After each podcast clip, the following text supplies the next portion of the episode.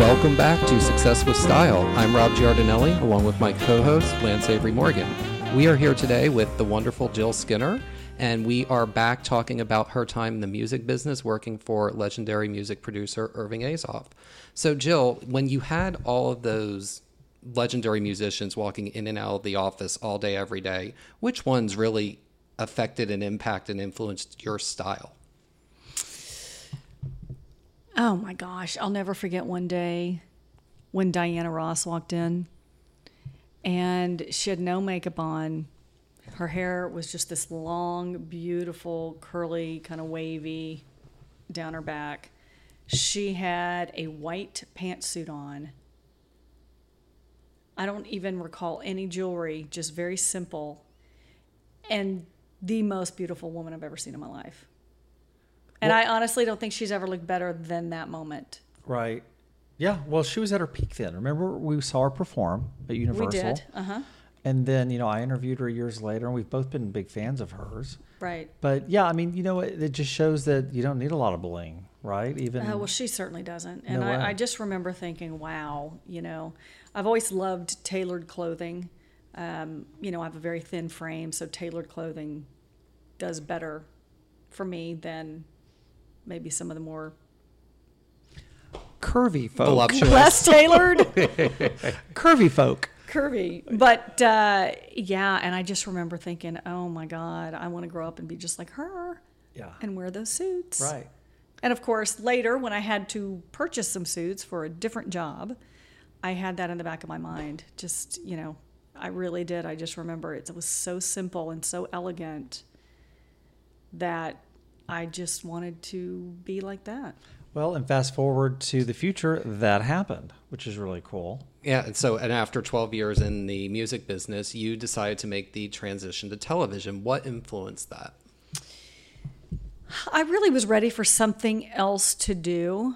Um, I had left, let's see, so it was in 2000, I think, and Irving and his record company, um, you know, they were going through a transition, and he was back involved with management as well. So, you know, he's he's had some role in almost every single 70s and 80s band or artist that you can even think of. Um, you know, obviously from the Eagles and Don Henley, um, you know, Christina Aguilera, Seal, Tom Petty, Steely Dan, um, Boz Scaggs. I mean, the list just goes on and on and on and on. Um, so he was kind of transitioning through, and I want to represent him well, of course, but I don't know, you know, this was a while back. Um, and I just was at the point where I thought, you know what? Um, I'm not, there kind of wasn't a place for me, but he and, and his wife Shelley as well, both very loyal, um, were going to find a place for me. But I kind of thought, well, you know what? This might be a good time for me to go try to do something different.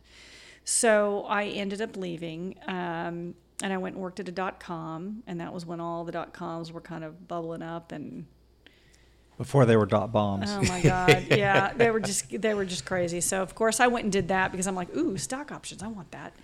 So I went and worked for this entertainment based dot com um, with two guys that were also in the music industry and music managers and all the other stuff. And we went through the money in about 10 months. It was a very cool 10 months and we had a great time. We worked really, really hard, but it never really got off the ground. And of course, as the other, many, many other dot coms, as Lance said, dot bombs, it just, you know, folded.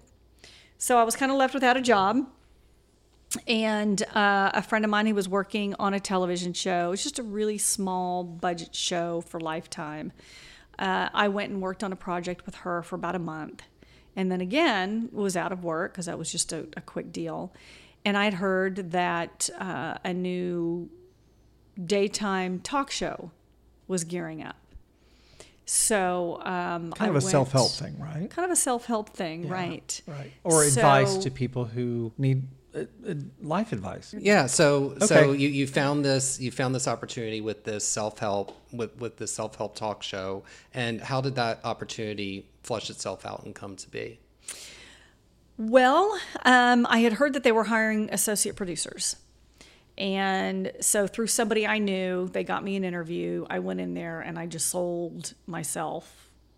Uh, I mean, I just was like, I've got to have this job. I really wanted this job, and I, I um, didn't have any. Te- I mean, it really didn't have any television background other than the show I just finished, right? And to be really honest, I think they might have been a little skeptical about whether or not, because of my background, didn't really match, you know, what they were looking for. Um, but this friend of mine had some influence and said, just you know, give her a shot, and so they did.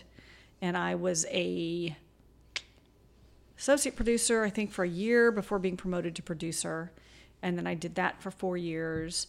Um, and it was amazing. I mean, it was an amazing experience. It was incredibly stressful. I mean, anybody who's worked in daytime talk or, you know, television, period, you know, I mean, it's nights, it's weekends, it's 30 days without a day off. I mean, it's, you know, it's stress. Um, so I did that for about five years and really amazing experiences. But at a certain point, I kind of thought, you know what? I need to have a life. Um, it's time for me to move on. And it was the perfect time for me to pack it up and move on back to Austin. So, um, so talk about that because you know making a transition and moving to a city. It's one thing to do it when you're 24 or 25. It's one thing to do it when you're past 25. How was that experience moving? In, you know, moving back to Austin for you. It was great. And I'll tell you why. It was because I was ready. And for so many years before that, I always knew I wanted to end up back in Austin. You know, I'm from here, I grew up here, my family's here, and I always knew I wanted to come back. I never thought I'd be out in LA for as long as I was. I mean, I was out there for a total of 19 years. Um, and I really, you know, every so often I would go through this, as you well know, Lance, I would go through this, you know, maybe I should move back to Austin. But I didn't know it, right? When did you know it though? In, intuitively, when was that moment? I think it was probably my last year last year working in production. okay. You know, because I thought I truly I looked around the room and I noticed, you know, there were nine producers on this particular show and no one was married, no one was in a relationship. I think one girl was divorced and had a child. And I got to thinking, you know, well, of course, because every date I have, I have to cancel. My friends have stopped calling me because I can never go out to dinner. I can never go out to lunch. I'm always at work. And I thought that's not the life that I want.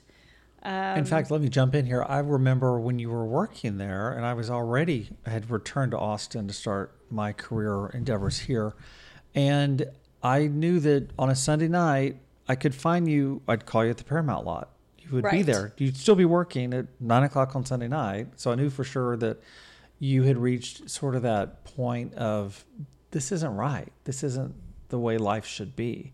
You know, you earn good money. You, your name is on the screen. You're having these awesome experiences, but you know, it's kind of a trade off. And I think a lot of people experience that.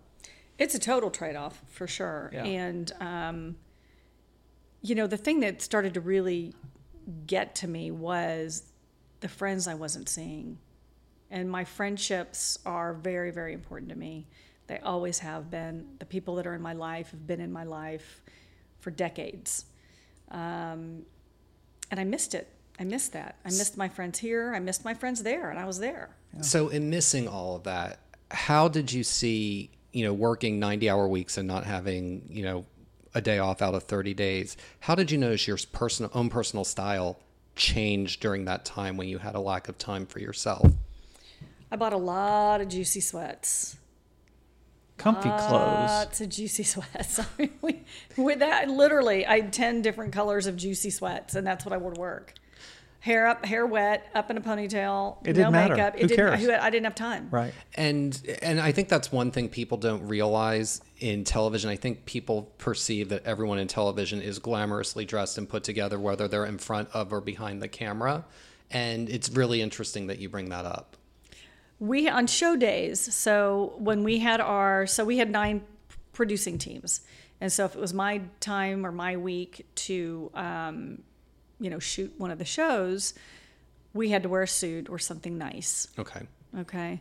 Um, but every other day, jeans, sweats, shorts, workout gear.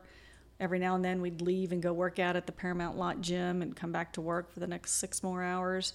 Um, TV's Yeah, hard work. I, tell I mean, ya, it's it's blue collar is. work. It is hard, hard, it's hard. hard work, and you just don't have time. And you don't. At a certain point, you're so tired. You're like, I don't care.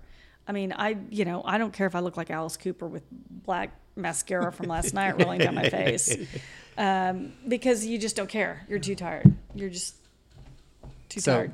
so really having the work life lack of a work life balance really did impact your style. So it sounds like it wasn't necessarily you from a you know putting yourself out into the world perspective. Right.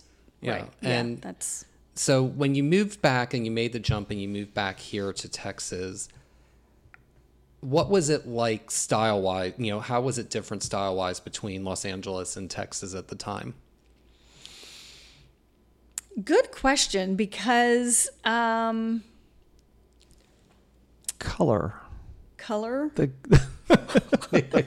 the cue is color. Well, people wear color here, as opposed to LA. It's mostly all black. Well, I you know, I didn't really find that necessarily. I will say that my last few years out there, okay, a little personal detail about me. We're going there, Right. folks. Yep. I really I love shoes. Okay, I love shoes. I'm a shoe That's freak. not a personal shoe detail. That's a public no, detail. Everyone already knows that. Everybody knows that, but what they don't know is that for many, many years, I would not wear open-toed shoes because I didn't like my big toe.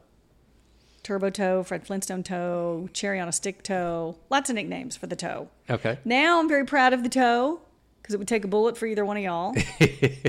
thank you. and by it, I mean either one on either foot. Um, and I just finally was like, oh, who cares, right? I'm going to wear open-toed shoes. And that, lit- what was that, 15 years ago? That was a while back, yeah. Yeah.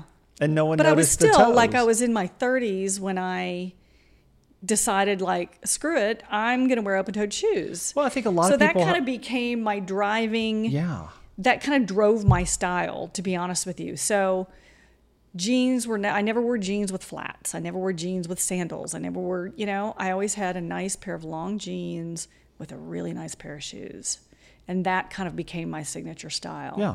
And I, I kind of just picked that up when I got into wearing shoes. It opened up a whole new world for me, to be honest. You know, it, it's interesting that it's almost like, in a way, from what I'm hearing you say, you you chose a style that was unique to you. And I think most people, when they think back to the music industry and your time there, it's all about individual style because each of those musicians has such a unique style and a very unique point of view. It's interesting that you brought those experiences. It sounds like a lot from from your time in from your time in the music industry back here to Austin. Would that be correct? I would say so, and I, and I'll say that you know, like you said, I mean, these artists and and you know, musicians and you know, they all have their own style. Some style is no style, or or having if that didn't make sense, but like maybe having, like you might look at somebody and think, well, that's not much style there, but there is. Do you know what I mean? So it's like everybody has their own style, and it really kind of came down to, for me in LA, and maybe you know, because I think when people think of California, they think of Los Angeles, they think of you know, makeup and hair and designer clothes, Camera ready. and constantly camera ready. And you you you know uh, mentioned that a little while ago, but the reality of it is is that everybody has their unique style, right? And you can look at a at a musician who's wearing ratty jeans and long hair or you know, a t-shirt with a hole in it. Well, that's their style and they're comfortable and that's great. And it works for them, right? So you just got to find that style where you feel comfortable, you feel like yourself and go with it. And I think I kind of shied away a lot because I would see the other side of it out there. You know, I would see, and I've never been that person um, to be perfectly put together, right? And there are those women, and their makeup is perfect all the time. Their hair is perfect all the time. I, I admire them because I have no idea how they have A, time to do it, and B, the patience to do it. But they have an outfit for everything. They have an outfit for going to sit outside in the lawn chair. They have an outfit for, you know, I'm not that person. I, I, I've never been comfortable being that person. Um, and I really think that that's the key to pull off any kind of style that you want is that it's it's you and you're comfortable in it. Confidence. Yeah. And a point of view. Each individual's point of view really does come through in the way that they do dress. Yeah. Right.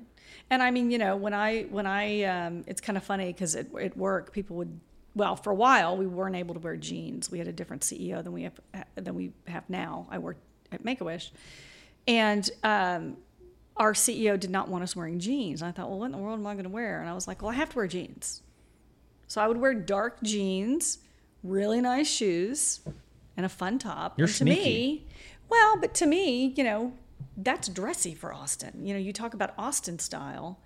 Austin is so casual. I think it's so much more casual than LA, to be honest. I mean, you know, you've got agree. yeah, people in shorts in the winter with their flip flops.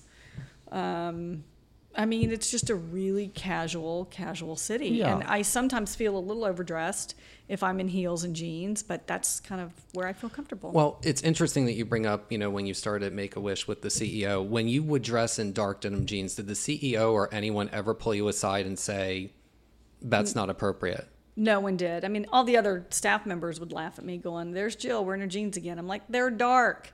I've got nice shoes. Dark wash. It's the shoes.